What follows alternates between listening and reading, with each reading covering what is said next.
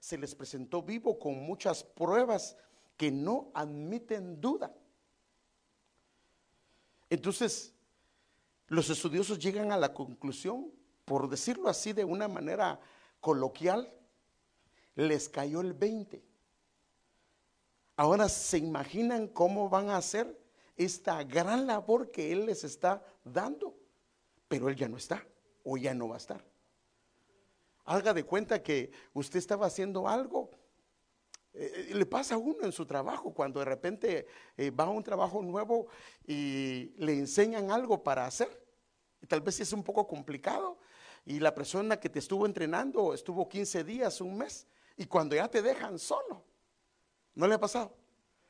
Le entran dudas a uno si lo va a poder hacer, ¿va? Porque hace falta la, la persona, pues uno se acostumbró. Sí, aparentemente lo sabía, pero cuando ya no está, Ahora imagínense a los discípulos.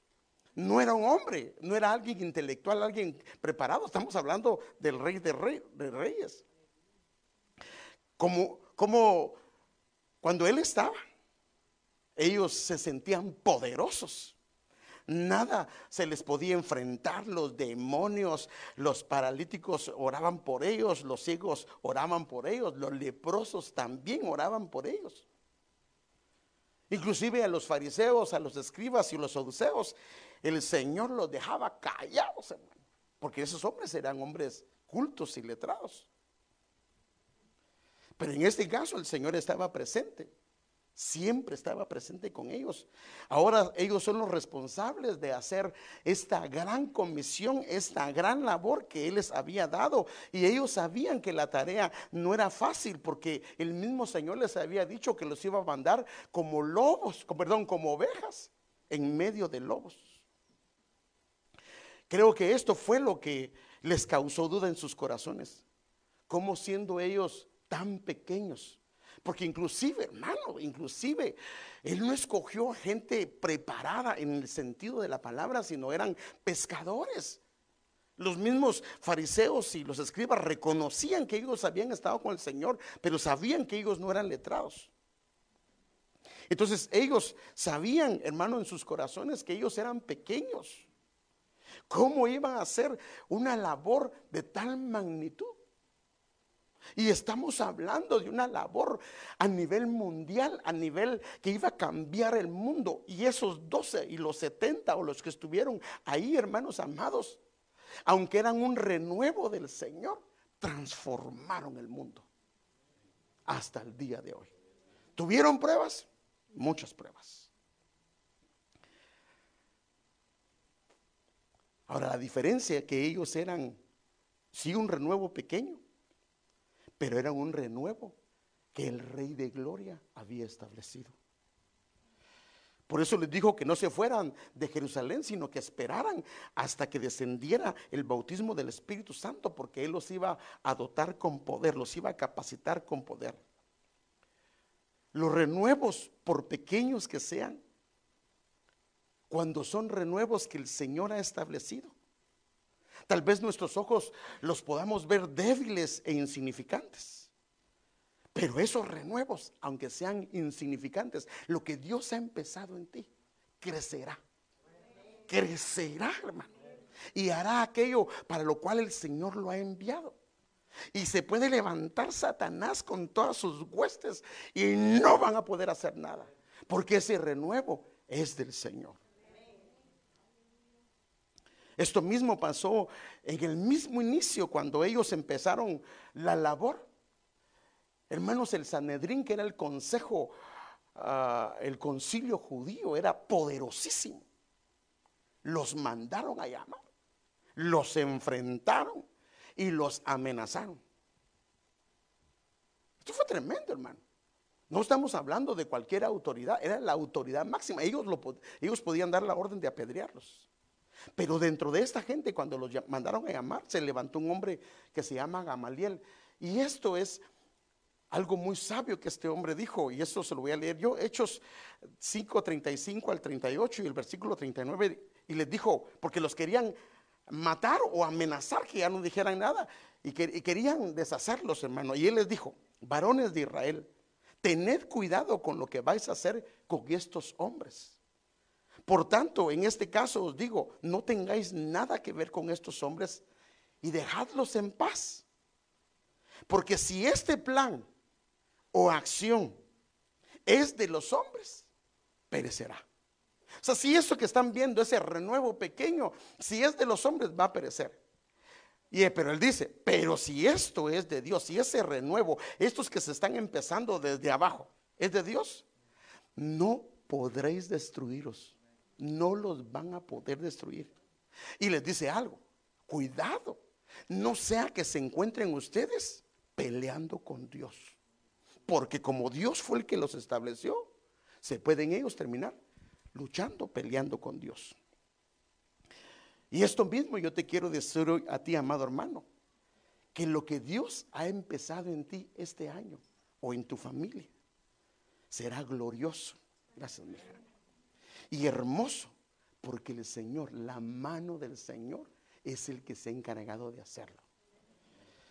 Pero también debes de tener cuidado de no verte envuelto menospreciando la obra que Dios ha empezado en algunos.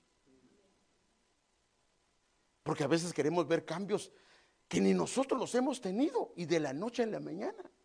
Y no, Dios empieza siempre con renuevos, pero como viene de Él, ese va a crecer, va a crecer, se va a estabilizar hasta que su gloria sea vista en ese renuevo. Y si yo comienzo a pelear con lo que Dios está haciendo en alguien, me puedo ver envuelto peleando con Dios. Y esto no sería nada, nada bueno para nosotros. Entonces yo quiero tratar este tema hoy, hermanos. Renuevo pequeño pero como Dios lo ve, es hermoso y lleno de gloria. Entonces la obra que Dios está haciendo en ti y ha empezado en ti, aunque sea pequeñito, Él lo ve hermoso y lo ve bello.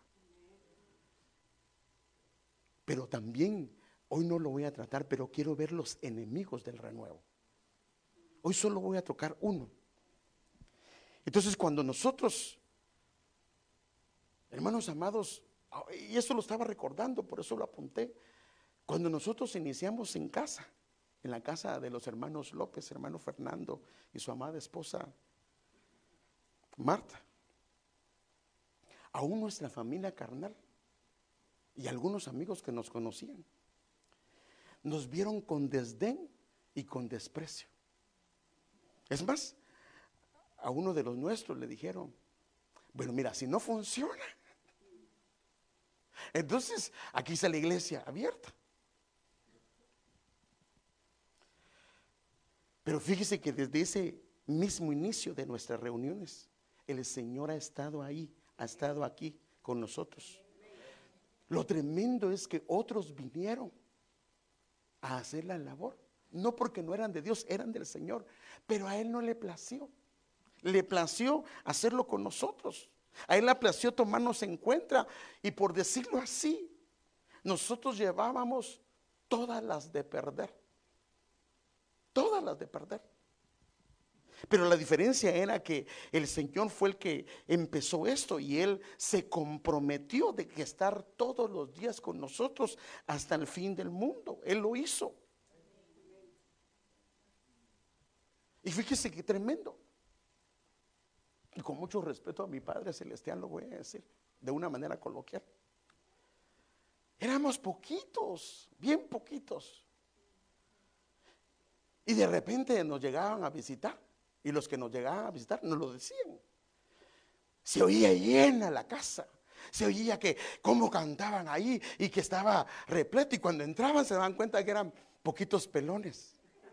Entonces yo digo que el Señor, el Padre le decía a uno de sus muchachos, va a Los Ángeles, mucha, vayan a acompañarlos. Y entonces la fiesta ya se ponía diferente, hermano. Entonces se oía eso, hermano. Y hermano, tremendo. Entonces cuando Dios está iniciando algo, Él se va a encargar de cuidar. Ustedes son fruto de algo que Dios empezó, pero algo que el Señor me hablaba esta mañana y yo quiero dejárselo en su corazón. Y para que no se lo olvide, Casualmente nosotros empezamos el año del reinicio. Pero entendí algo de parte del Señor, que las familias que van a venir a esta casa va a ser un tiempo de reinicio. ¿En qué áreas? Yo no lo sé. Pero va a ser un tiempo de reinicio y entendí algo, que el Señor las cosas que no le agradan las va a destruir, las va a arruinar, las va a quitar y va a empezar algo nuevo. Y por eso algunos inclusive vinieron a la iglesia y en vez de irles bien, como que empezaron las cosas todo lo contrario. Porque entendí que Dios está removiendo, porque eh, las familias que van a venir a esta iglesia, desde el momento que nosotros empezamos en un año del reinicio, eso va a ser el Señor cada vez que vengas acá. Un reinicio. O sea, un dejar a un lado atrás, dejar atrás lo que el Señor este, de alguna manera se dio y que no estuvo bien y empezar de nuevo. Ahora, cuando Él empieza, Él va en el camino y Él, nadie se puede meter en su camino. Entonces, cuidado, no menospreciemos lo que el Señor ha empezado en algunos de tus familiares, algunos de tus amigos, algunos de los nuestros o en otros que tú has estado viendo, no menospreciemos. ya conozco, ya lo he visto varias veces a decir que no, no, no, no, no. Cuando Dios empieza algo, hermano, lo va a hacer. Y cuidado, no nos hallemos menospreciando la obra del Señor en su pueblo. Eh, Zacarías capítulo 4, versículo 10 dice, pues en la primera parte, pues ¿quién ha menospreciado el día de las pequeñeces. Porque a veces las cosas que empieza Dios son pequeñitas, pequeñitas. Y hay una tendencia a menospreciarlo. A menospreciarlo. Miren,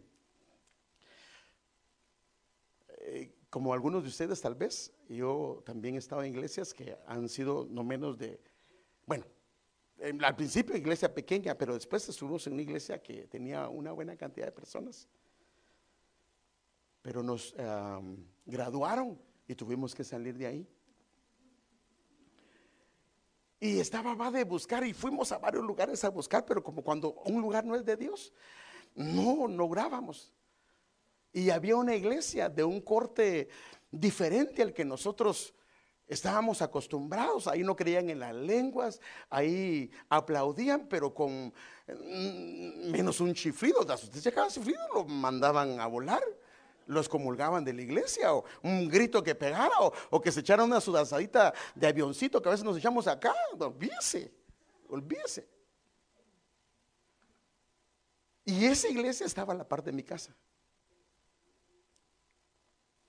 Y la verdad que como por la tendencia que tenían doctrinal, yo no quería ir ahí. Pero después de buscar tantas, un día con mi esposa dijimos, mire, mire, mire, es, es el problema que uno tiene con menosprecio. Pues vamos a que sea ahí, pues. y como había la parte de inglés y la parte de español, y en la parte de español, ay hermanos, solo viejitos. Y a uno le gusta que estén los jóvenes, porque los jóvenes son alegres, ¿verdad? Pero perdón, no, no, no, no, no digo, no digo por los viejitos de aquí, no, no, no, no, no. Los jóvenes y ancianos juntamente danzaremos al Señor, amén. Pero si hay solo ancianos, eh, bueno, ¿sabe qué es la ventaja de ellos? Que nunca faltan, hermano. Esos no faltan, no tienen entretenciones de otro tipo. Y entonces, cuando llegué a la iglesia me hinqué. Y ahí el Señor me confirmó que ese era el lugar. Yo iba de visita, no a quedarme. Y ahí me confirmó el Señor que ese era el lugar. Ahí empezamos. Y cuando me confirmó, ahí empezamos. Y luego no entendí, después entendí, porque entonces vienen y me ponen a enseñar en la escuela dominical. Y me ponen otros viejitos, hermano, que esos hay que estar uno brincando porque si no se duermen. No, no, no, no. Ay, pero son fieles, hermano, y no faltan hasta que al fin empezamos la labor ahí. Y entendí que Dios me comenzó a meter a un periodo, a un seminario. Hermano, yo quise estar en el seminario porque estuve en un primer seminario cuando conocí al Señor y el seminario lo cerraron y solo estuve medio, eh, perdón, un año. Entonces no pude, por decir así, graduarme. Luego en una iglesia hermosa que estuvimos, yo quería, pero mi trabajo no me lo permitía. Y entonces un mi hermano que es pastor, a él le pagué para que él se pudiera graduar. Él sacó todo el seminario. Y también mi esposa, pero yo nunca pude. Y siempre tuve el deseo de tener ese tiempo. Pero yo sin pensarlo, el Señor me comenzó a meter cuando comencé a dar clases en ese lugar, enseñanza de la escuela dominical, comencé a estudiar. Sí estudiaba, pero ahora comencé a estudiar de una manera diferente.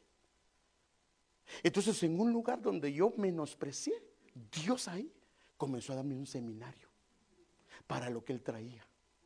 Porque la parte de pastorear, en alguna medida, la habíamos descartado. Pero siempre estaba el deseo de servirle al Señor. Entonces, pues ¿quién ha menospreciado el día de los pequeñeces? Esta otra parte dice, esta otra versión, porque los que menospreciaron el día de los pequeños principios. Esta otra versión dice, porque ¿quién es el que hacía poco caso? Perdón, porque ¿quién es el que hacía poco caso de los cortos progresos en los primeros días? O en la, en la, versión oso, porque ¿quién ha menospreciado el día de los pequeños comienzos? Cuando Dios empieza algo, muchas veces hay menosprecio. Tal vez en tu casa has hecho un cambio. Y la gente, ah, no creo, ya varias veces te he oído. No te preocupes, tú sigue adelante. Muchas veces dice la Biblia que, y eso quiero ver los enemigos, pero no, que los enemigos de los renuevos, uno de ellos, hermano, son los de casa.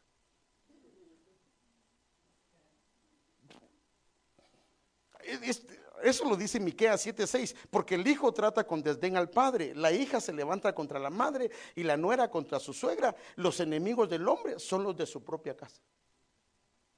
Porque como ellos lo conocen, o ella la conoce, y le dice, mira, yo quiero decirte que el Señor me ha hablado, y yo, ah, eso nos ha dicho un puño de veces. Yo quiero que cambies. No, no, pues, pues Dios empieza con poco. Amén. Porque aunque han orado por un cambio en sus hijos o en el esposo o en la esposa o en los papás, ellos mismos no lo creen. Fíjese que a veces pasa que la familia está orando, está orando, está orando por su esposo, por su hijo, por sus hijas, y cuando Dios comienza a hacer algo, ni ellos lo creen. Y ellos lo echan a perder.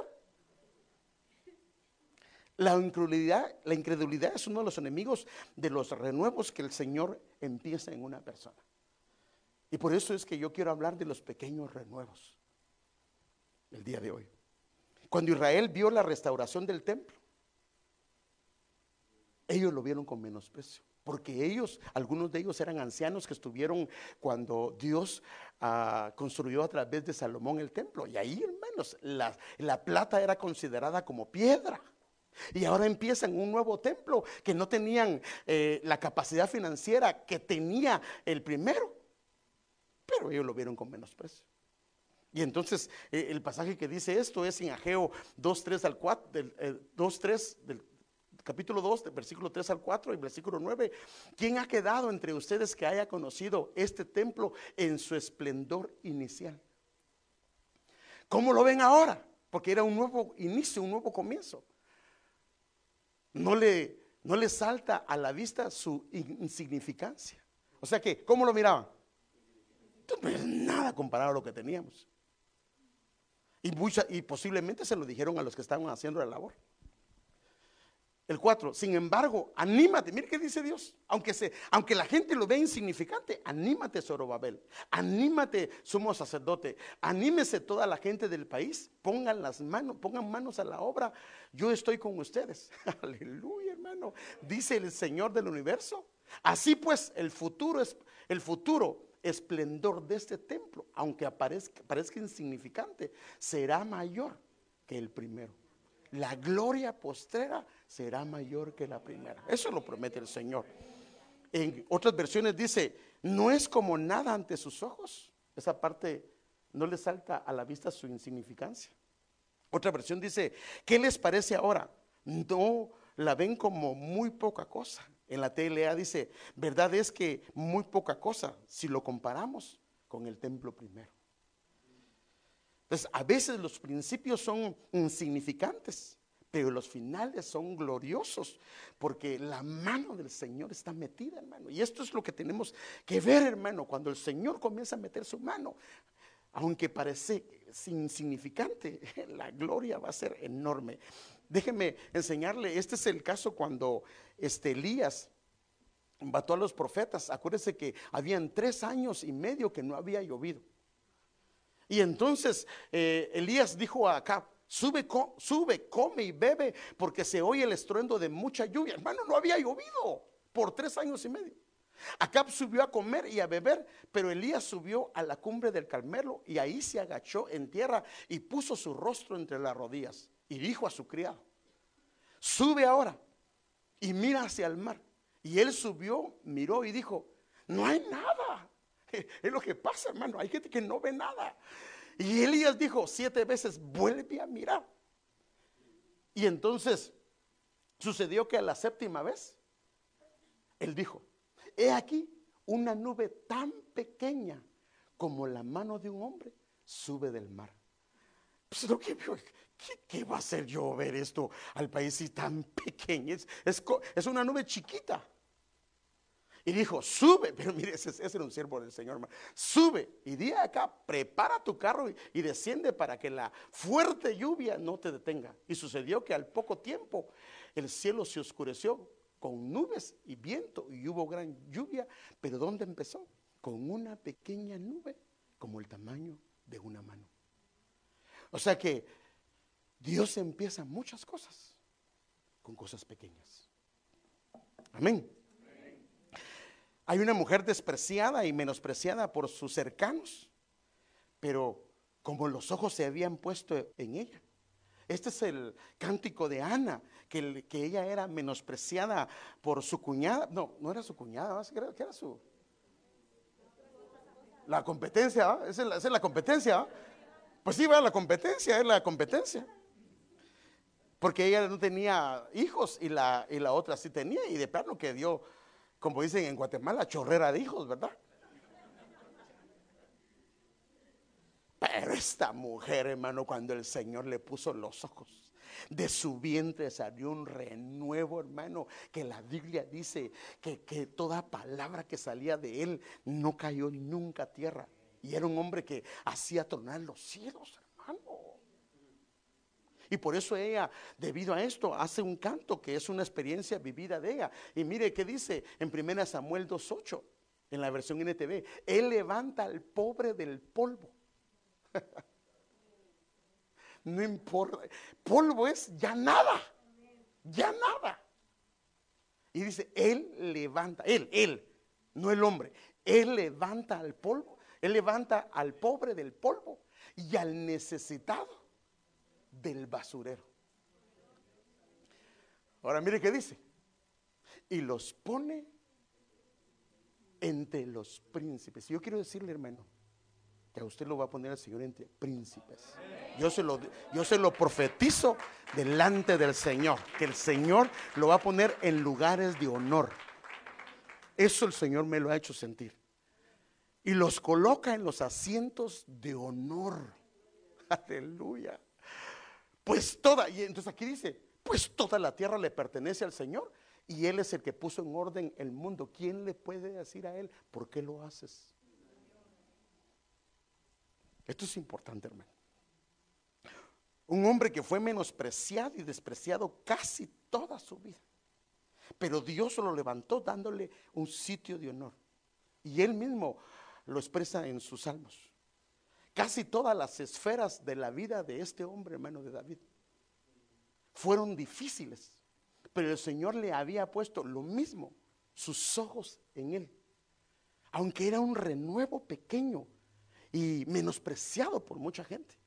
Pero el Señor hizo algo glorioso. Hasta el día de hoy, el Señor le plació que de, de los lomos de ese hombre viniera el Mesías, hermano. Entonces yo quiero hablar de él un poquito. Entonces mire pues, David en toda su vida, y lo va a ver las diferentes facetas, él fue menospreciado, hermano. Porque lo miraban como un renuevo insignificante, lo miraban como algo que no iba a alcanzar mayor cosa. Y no solamente del lado de afuera, sino también del lado de adentro. Por ejemplo, empezando, él no fue deseado. Porque si la Biblia dice que fue concebido en maldad, es porque hubo un error, ¿no? Hubo un accidente y él vino. A ver, para que lo. Alguien me puede leer eh, el Salmo 51.5 para que lo vea. Fue concebido. Ahora, estamos hablando del rey de Israel. Fue concebido en maldad. O sea que no fue deseado, fue un accidente y no quedó otra más que tenerlo. Pero eso lo tienen, lo tienen, ayúdenme con eso, por favor. Salmo 51.5 en la Biblia de las Américas dice, he aquí, yo nací en iniquidad y en pecado me concibió mi madre. ¿Cómo se sentiría usted sabiendo que no fue deseado? Sabiendo que fue fruto de un adulterio o de fornicación. Y fíjese que como él era una figura, lo mismo, Jesús no fue hijo de fornicación, pero a él le decían hijo de fornicación. Porque, porque José, porque como la gente hace cuentas, va. A ver, hermano, hermano, no me diga que no. No me diga que usted nunca lo ha hecho. Wow, se casaron hoy. Se casaron tal fecha. Y a los cinco meses salieron un bebé. Y milagro, dice la mamá, milagro. Ah, qué milagro. Aquí esto venía, este pan ya se lo habían comido. Sí, no, no, sí o no, sí no. Entonces viene y María, que fue engendrada por el Espíritu Santo, no se había casado todavía con José. Terminan diciendo que era su hijo. Hacían las cuentas y no cuadraban. Y entonces quedó el rumor que era hijo de fornicación. Así lo dice. Pero no lo era. Entonces, pero en el caso de él, como era una figura, entonces él era un hijo de fornicación o de adulterio. Y esto, este es porque mire hermano, la gente es buena para, ese es el hijo que, del adulterio, esa es la hija de adulterio, no deseada. Y fácil es decirlo, ¿verdad? Pero solo Dios sabe, ¿qué culpa tenía él, David? Pues no tenía ninguna culpa. Entonces, desde pequeño, él comenzó a tener desprecio en su familia. Entonces, lo segundo es colocado fuera por ser pequeño. Fíjese qué tremendo. la labor de pastor era un poco, porque era la más, por eso algunos contrataban gente, porque era algo menospreciada. Inclusive los egipcios lo tenían como qué? Como abominación. Y entonces a él lo colocaron ahí, porque no lo querían tener en casa. Y lo colocaron ahí, para que cuidara las ovejas. No eran tantas, pero para que las cuidara, porque no lo querían tener ahí. Eso lo dice la Biblia. No lo tomaron en cuenta por ser pequeño. Cuando llegó el profeta que quería ungir a uno de los hijos de Isaí, el papá ni los hermanos pensaron en su hermano, no lo querían. Porque si quiere un hermano y viene un profeta que dice que va a bendecir a sus hijos, ¿qué hace? Ahí manda a llamar a todos. Pero a él ni lo llamaron. Se dieron cuenta que no estaba ahí, o perdón, o llegaron a, el profeta se dio cuenta, porque pasaron todos y a ninguno escogió Dios.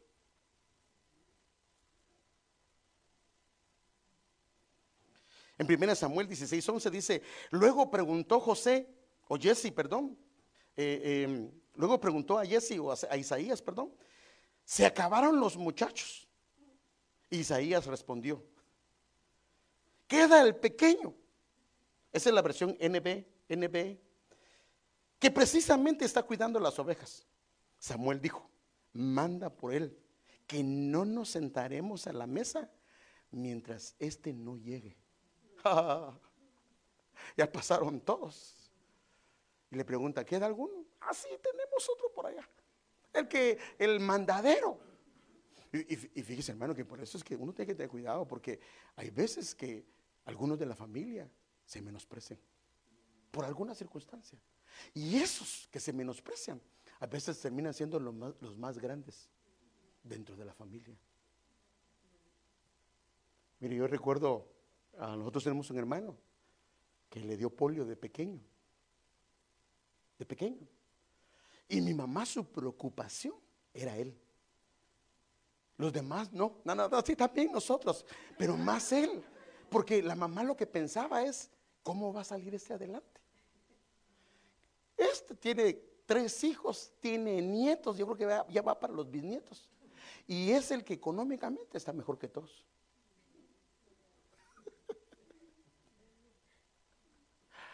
O sea que cuando alguien desecha a alguien, Dios le pone sus ojos. Esto es diferente.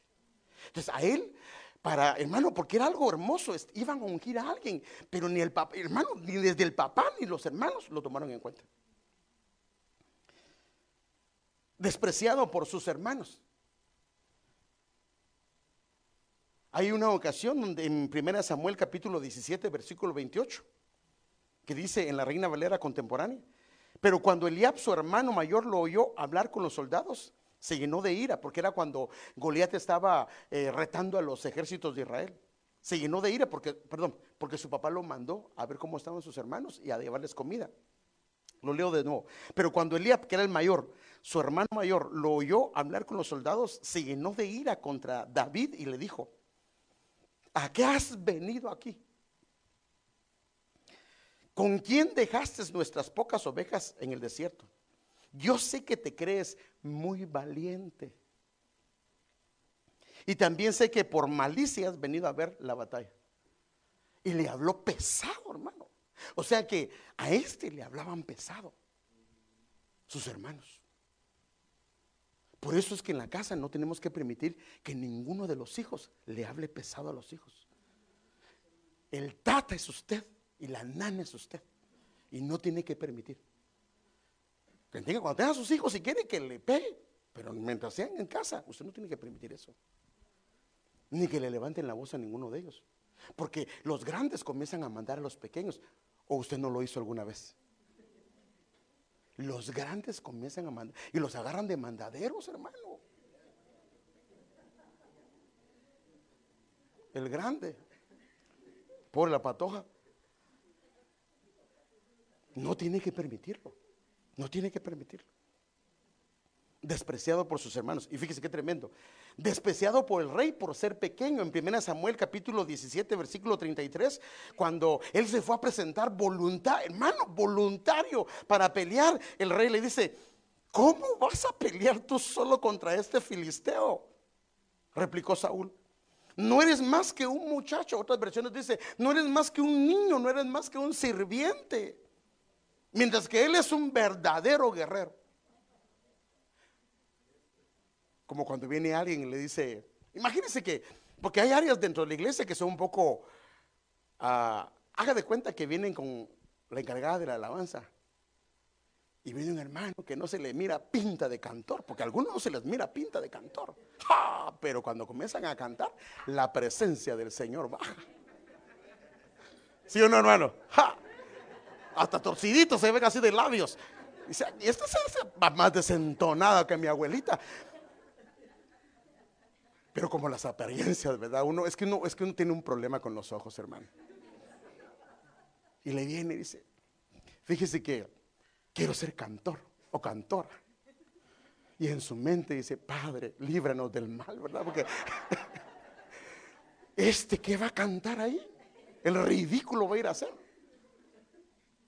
Pero cuando Dios usa a alguien, hermanos, con poder, hermano, el Señor glorifica su nombre. Yo, yo recuerdo, no sé si es anécdota, no sé si es verdad, pero de una mujer que dice que cantaba en el coro, pero parece que estaba un poco desentonada. Y entonces dice que, eh, pues, para empezar, nadie quería estar, porque cuando alguien está desentonado, desentona a los demás. No, no, de eso sí es cierto. Sí, sí desentona a los demás. Cuando alguien está desentonado, los demás comienzan a irse por otro lado. Y está el director, la directora dice, pero ¿por qué se van para allá? Porque aquí le está jalando, aquí está jalando por un lado. Pero lo que le quiero decir yo es de que como esta hermana tenía problemas con su voz, todo el mundo se apartaba hasta que la dejaban sola, hasta que el director la colocó primero, la fue colocando poquito a poquito más retirado hasta que la ponía en el canto aquí, ya las hermanas estaban allá y ella se dio cuenta que no la quería. Entonces renunció. Y entonces, ¿qué pasó? Un día el Señor le dice en un sueño, ¿por qué mi pueblo ya no me canta? ¿Cómo que no me canta si ahí hay un coro de 50 personas y la alabanza? Ya no les escucho. Porque tú ya no estás ahí. Padre Santo.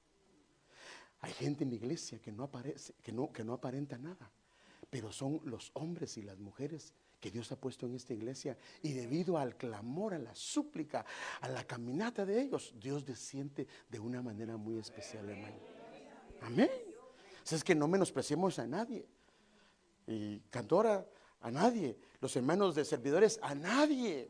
Los, imagínense que llega un viejito allá con el hermano Edgar y la hermana Andrea, le dice, pero si este no creo que ni teléfono pueda usar. Porque, no, no, no me diga que no, pero a veces, ¿qué tiene? Y agarra el, más, el, teléfono, el nuevo de los iPhone. Y lo único que hacemos es llamar y recibir llamadas. Porque todo a los hijos, ayúdame, ¿cómo pongo aquí? ni lo sabe usar uno. Y el hermano, la hermana se dieron cuenta que, que, no muy las polainas. Y llega y dice, padre, ¿y este cómo le va a hacer? Hermano, pues aquí no es de dar espadazos, sino que aquí es de conocer. ¿Usted conoce PowerPoint? No, hermano, a ese hermano no lo conozco yo. y aquí no, no, a esa hermana tampoco. Que si son programas de, que se dan en la, en la, ¿cómo se llama? Pero, ¿sabe qué? Ahí es donde uno tiene que tomar su tiempo y enseñarles. Porque si lo quiere hacer, mire, a los que más cuesta enseñarles son los más fieles. A los que son más difíciles son los más fieles porque nadie los quiere. Entonces cuando ellos se ubican en un lugar, ahí se quedan. Entonces, ojo con eso, ojo con eso. Es despreciado por el rey para pelear. Hasta Goliat lo despreció. No, hermano, eso, es cierto.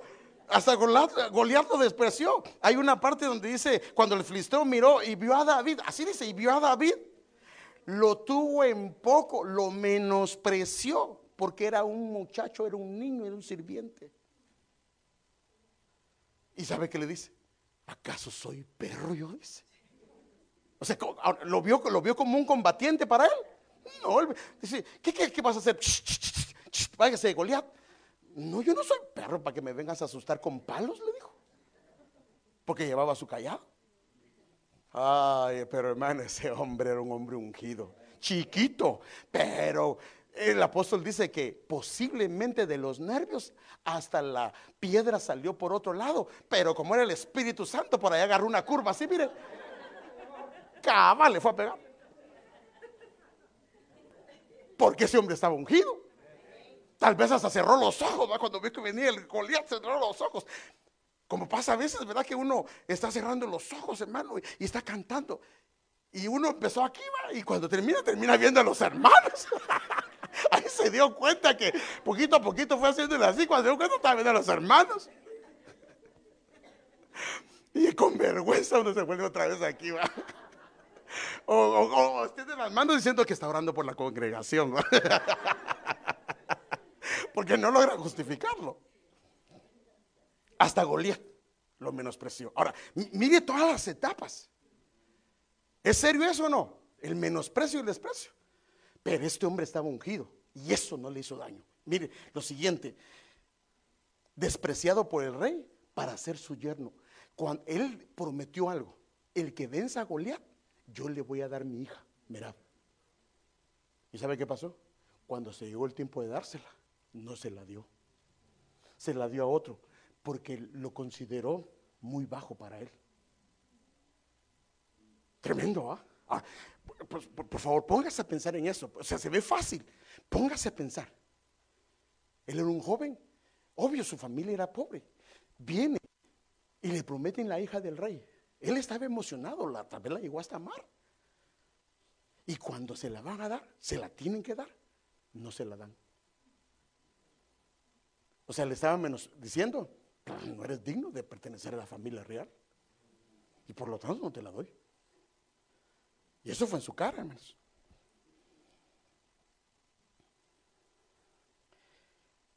Y de último, la última que lo menospreció, ¿quién fue? ¿Cómo lo vio él? Le dijo, ay, qué bonito. ¿Cómo se rebaja usted delante de las siervas? Lo vieron, todo le vieron a usted, hasta sus pensamientos. No, es que ellos, hermano, era muy diferente que la manera como ellos se vestían. Parece que sí, la ropa se le subió un poquito, pero como él estaba metido con el Señor.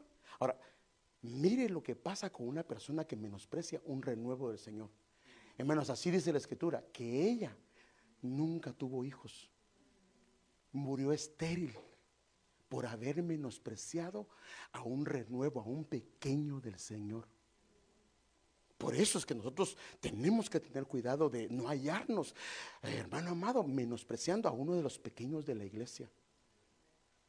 Aunque tú, hermano, aunque tú lo, ve, aunque tú lo veas, que tal vez no tenga capacidad, ayúdale, para eso te puso el Señor.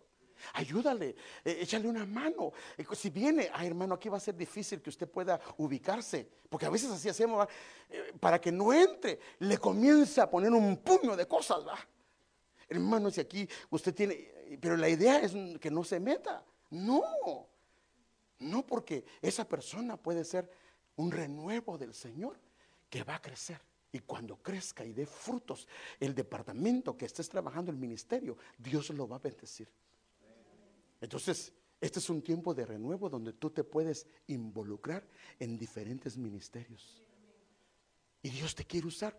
¿Lo dijo o no dijo el Señor hoy? Dios te ha dado dones y talentos y te quiere usar. Y al principio de los cantos se burlaban de mí. Tal vez se han burlado de ti. Tal vez la gente no te ha tomado en serio. Tal vez la gente te ve con menosprecio. Espera un poquito. Ellos van a ver la gloria en ti. Ellos van a ver la gloria en ti y no la van a poder negar. Amén. Aleluya. En esta de, Mical dice, 2 Samuel 16, 16, sucedió que cuando el arca del Señor entraba a la ciudad de Mical, a la ciudad de David, Mical, hija de Saúl, miró desde la ventana y vio al rey David saltando y danzando delante del Señor y lo menospreció en su corazón. De los salmos para David eran una vivencia de los momentos más difíciles pero la diferencia es que Dios estaba con él. Y entonces él mismo dice lo mismo que dice Ana. Él levanta al pobre del polvo y al necesitado saca. Ahora, este lo lleva a un nivel diferente, al, donde estaba la porquería. Lo saca de la porquería. Para sentarlos con príncipes, con los príncipes de su pueblo. Dios ha empezado un renuevo nuevo y áreas que Dios está trabajando, porque el deseo de Dios es sentarte con los príncipes del Señor. ¿Para qué? Para que tengas un lugar de honor en su casa y en, la casa del Señor tengas un nombre. Por eso cuando los eunucos decían, yo soy árbol seco, le dicen, no, no, no digas que, sos, que eres árbol seco, porque yo te voy a, a dar un lugar con los grandes de mi pueblo. No te preocupes de eso. El Señor se va a encargar de eso. El mismo Señor fue menospreciado y desechado por los hombres. Hermano, eso lo dice la escritura. En Isaías 53, 3 dice, fue despreciado y desechado por los hombres, varón de dolores, experimentado en el sufrimiento. Y como es que escondimos de él el rostro, lo menospreciamos y no lo estimamos. Inclusive la misma ciudad de crecimiento del Señor, los israelitas lo miraban con desdén y menosprecio. Hermano, hay una ocasión que Felipe va a buscar a Natanael y le dice, hemos encontrado a Jesús de Nazaret, el hijo de José, a quien, a quien, a quien el Moisés escribió en la ley y de quien escribieron los profetas. De Nazaret, replicó Natanael, ¿de Nazaret? ¿Qué?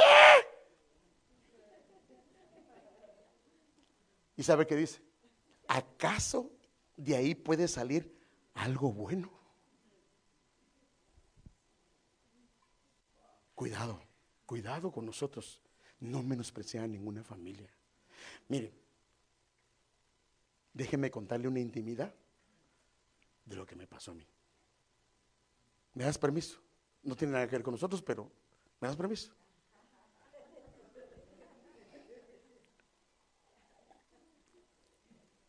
Yo era novio de la hija del pastor. Aleluya. Pero era bandida, hermanos. Tenía dos. Por eso es que decimos aquí cuando hay una amistad o hay, porque a los muchachos son, a veces los muchachos andan picando por diferentes lados a ver qué dan. Cuidado, cuidado. Pues esa tenía dos. Yo era otro de, no sé si solo dos o si había más. Porque en la iglesia solo guapos, así habíamos de esos. Es que hoy, no, hoy porque la señora me da mucho de comer, pero antes tenía esbelto, así. Y entonces, un mi amigo me dijo un día, vos, esa te está. Pero como la quería, me hice loco. O sea, no le hice caso. Pero un día mi papá se acercó y me dijo, mira, mi hijo, esa muchacha no te conviene. Yo la vi con alguien más. Y lo último, donde para cerrar con broche de oro, me llegaron con el informe que su papá le dijo, el pastor, con ese hijo de albañil te vas a casar. ¿Qué futuro tienes con él? Y sí, porque es que aquí los albañiles están bien económicamente para allá, no, hermano. Por eso tienen el día de los albañiles. ¿No? Y, hermano. Yo, y lo que pasa es que, la gente ve que se encarga de decirle esas cosas a uno y me la fueron a contar. Me dolió en mi corazón, hermano. Porque, porque si éramos pobres, hermano. Pobres. Y los hijos de él, la mayoría eran gente preparada. Algunos de la universidad.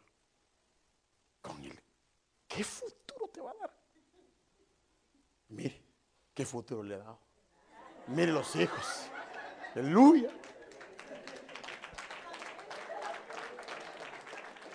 Pero lo que le quiero decir es que a veces miramos con menosprecio a las familias. Cuidado, cuidado, hermano.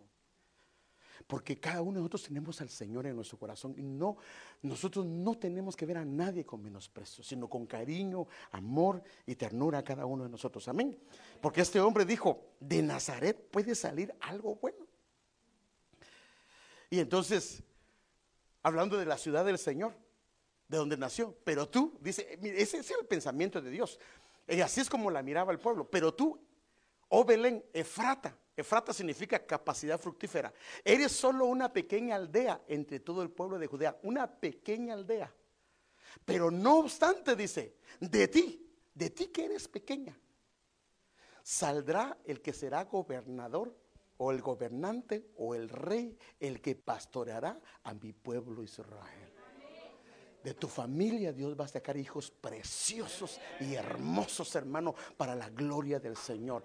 Aunque te vean pequeño o te vean pequeña, aunque te vean con insignificancia, no te preocupes, porque el que levanta es Él. Y cuando Él levanta, hace grandes cosas en la vida de cada uno de nosotros, hermano.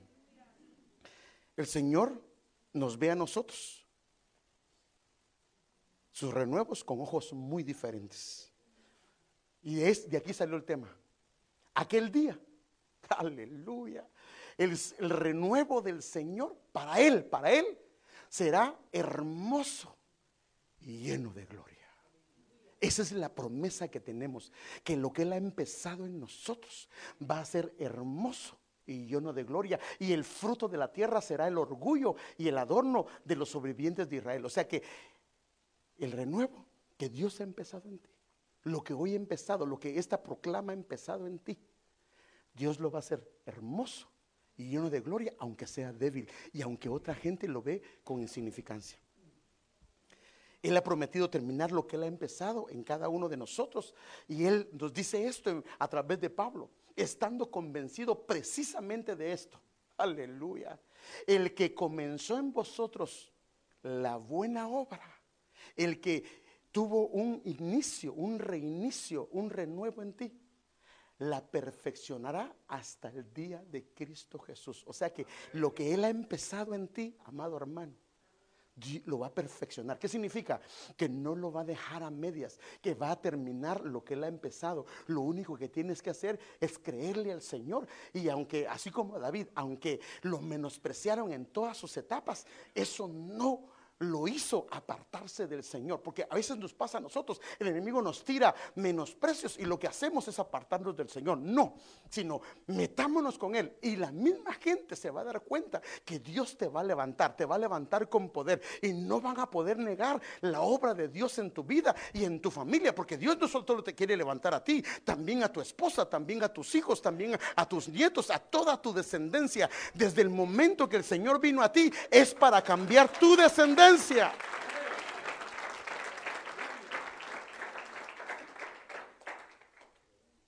Ah, hoy te estaba recordando esto, hermano, que un día se lo expliqué. Que cuando el Señor estaba en el Getsemaní, había angustia, angustia en el corazón de él, en su alma. Y dice que le decía al Padre, Padre, si es posible, pase de mí esta copa pero no sea como yo, sino como tú quieres. Tres veces. Pero Hebreos lo dice, que fue puesta delante de él gozo. Dice que cuando vino el sufrimiento fue puesto delante de él gozo.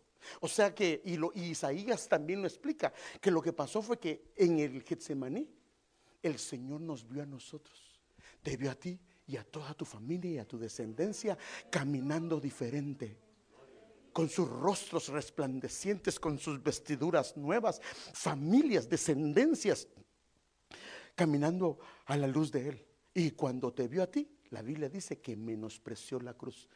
Véngase para acá, véngase para acá la cruz, porque te vio a ti. Entonces Dios tiene planes para ti y tu familia. Y este año el Señor va a hacer cosas gloriosas y lo vas a ver con tus ojos. Tus ojos lo van a ver. Hermano, ya nos lo profetizó el apóstol Sergio, que hijos que se apartaron, hijos que se fueron, el Señor los va a volver a traer, porque eso es lo que ha prometido el Señor. Amén. Eso es lo que ha prometido el Señor. El Señor cumplirá sin falta su propósito.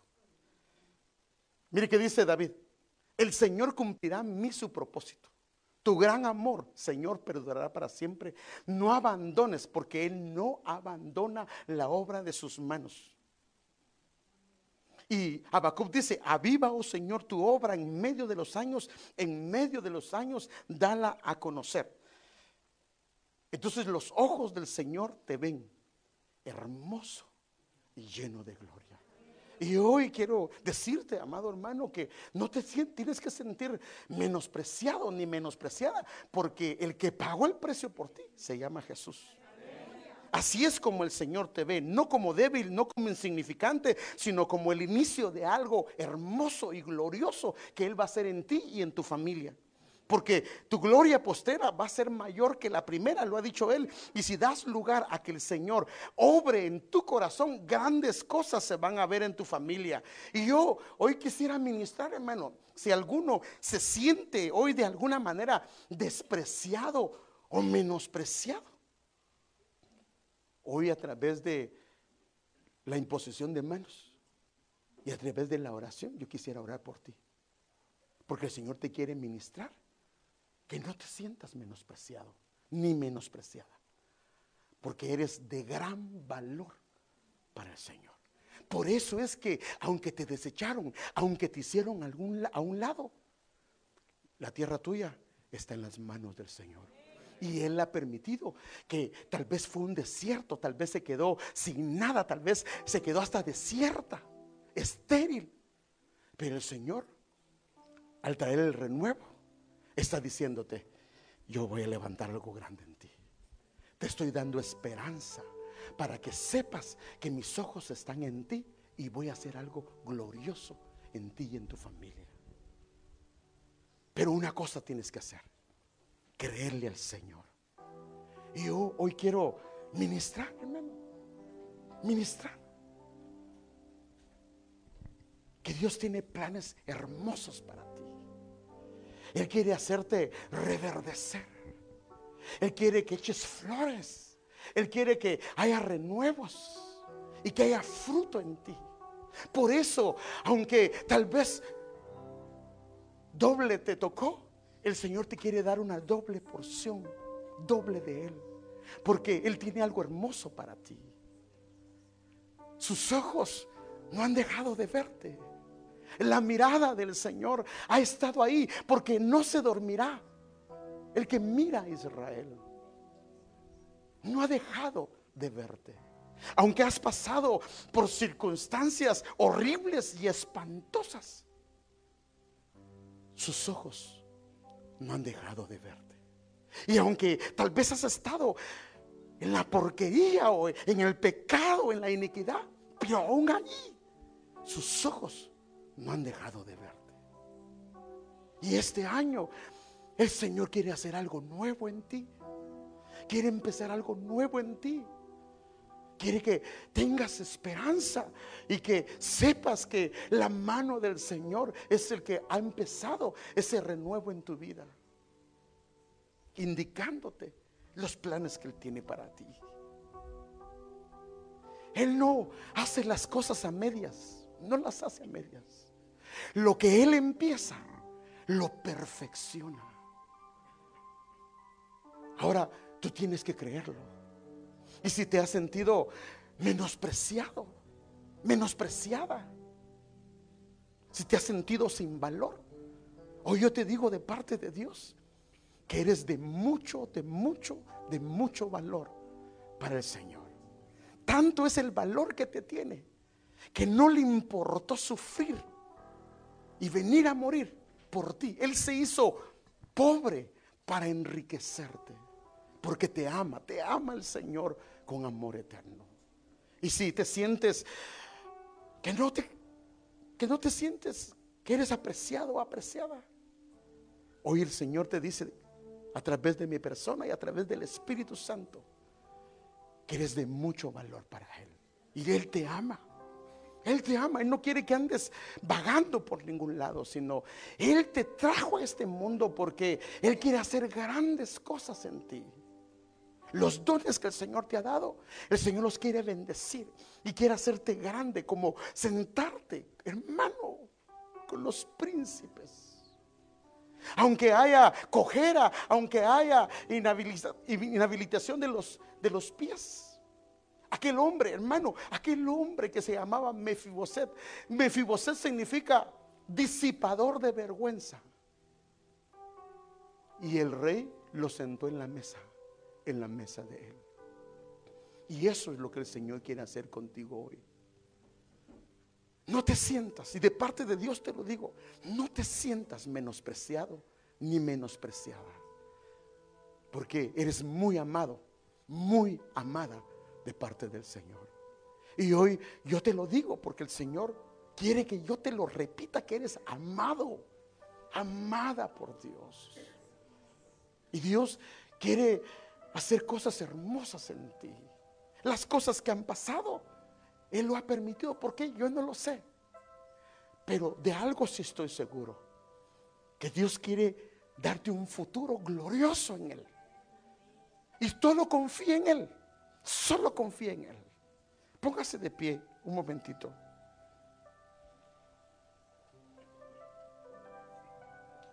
Si tú te has sentido menospreciado, menospreciada. Y has sufrido por eso. Y hay dolor en tu corazón. Hoy Yo quiero ministrar eso. Si quieres pasar al frente, pasa al frente. Y vamos a orar por ti. Y si no te sientes así, pues gloria a Dios. Pero hoy el Señor quiere que lo sepas. Que eres muy amado. Y quiere ministrarte esa esperanza en tu corazón. Él tiene cuidado de ti. Mucho cuidado de ti. A tal grado que Él ha puesto sus ángeles que te cuiden, que te guarden. Y aunque pases por el fuego, no te quemará. Y aunque pases por el agua, no te vas a ahogar. Porque Él está ahí. Él está ahí. Señor, aquí estamos delante de tu presencia. Te damos gracias. Gracias te damos, Señor. Por tu amor, por tu bondad, por tu misericordia. Sabemos que somos amados, amados por ti. Amados por ti, Señor. Y queremos decirte hoy, Señor amado, que agradecemos por tu palabra, porque somos amados, apreciados, apreciados por ti. Y te damos gracias porque has empezado una labor. Una labor de tu espíritu en nosotros, Señor amado. Y lo que has empezado lo vas a perfeccionar. Porque la obra que has empezado, ni el enemigo ni las huestes satánicas van a poder eh, cancelarla, Señor. Porque la obra es tuya. Es la obra tuya, Señor amado. Y hoy en el nombre de Jesús. Ministramos a tu pueblo, Señor, con esperanza, Señor amado, con esperanza, Señor. Los renuevos que has empezado tú a hacer en ellos, lo has guardado, lo has cuidado y vas a protegerlos. Los pequeños, Señor amado, los vas a cuidar, porque la mano tuya ha empezado una labor en medio de tus hijos. Hoy, Señor, que esa confianza que recibieron tus discípulos, la reciba tus hijos. Ese sentimiento de cuán amado, cuán amada es, que lo podamos percibir en nuestro corazón, en el nombre de Jesús. Quiero levantar a ti mis manos, maravilloso Jesús milagroso Señor. Aleluya. Llena este lugar de tu Sí, presencia Aleluya. y haz descender tu poder a los que estamos aquí. Quiero levantar Aleluya. ti mis manos. Gracias, Jesús. Maravilloso Jesús, milagroso Señor, llena este lugar de tu presencia. Hoy, hoy el Señor te pone el sello. El poder a los que estamos aquí. Hoy el Señor, y creo en ti. hoy el Señor quiere hacer a un lado cualquier menosprecio, cualquier desprecio hacia tu vida. Y te des cuenta cuán amado, cuán amada eres. Yo creo. Eres amado. Creo en ti.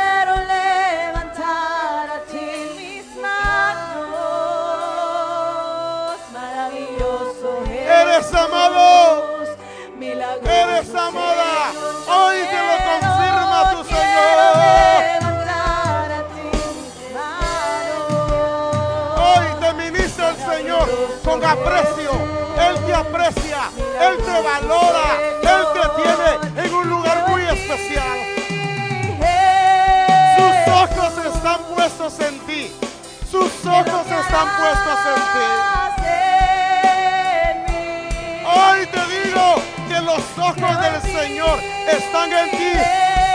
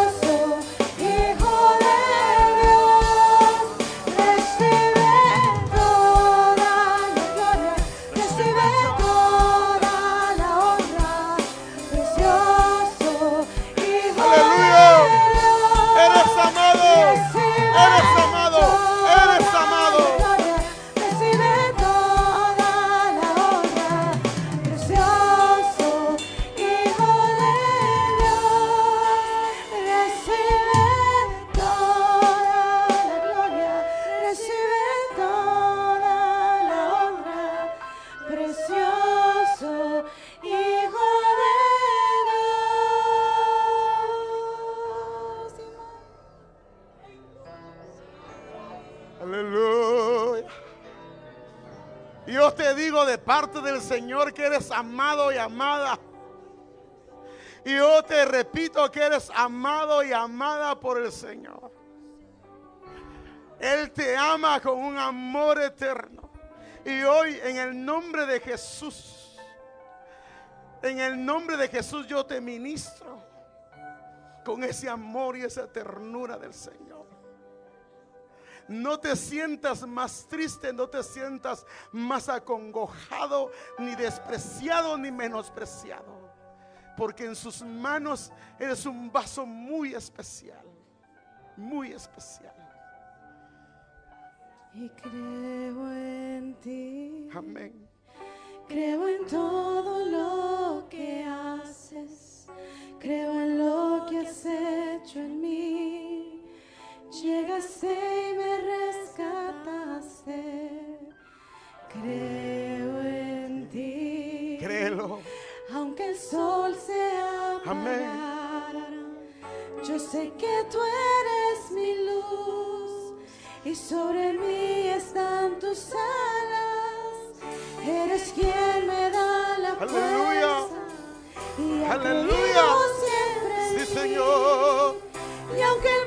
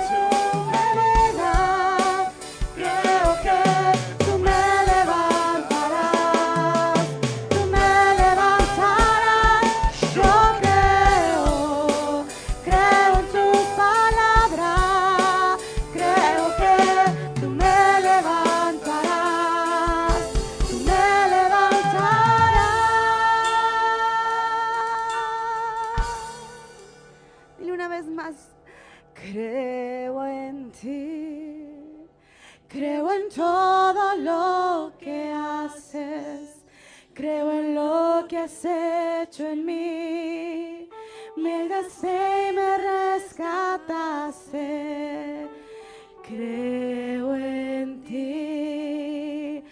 Aunque el sol se apagara, yo sé que tú eres mi luz y sobre mí están tus alas y eres quien me da la fuerza y ha creído siempre en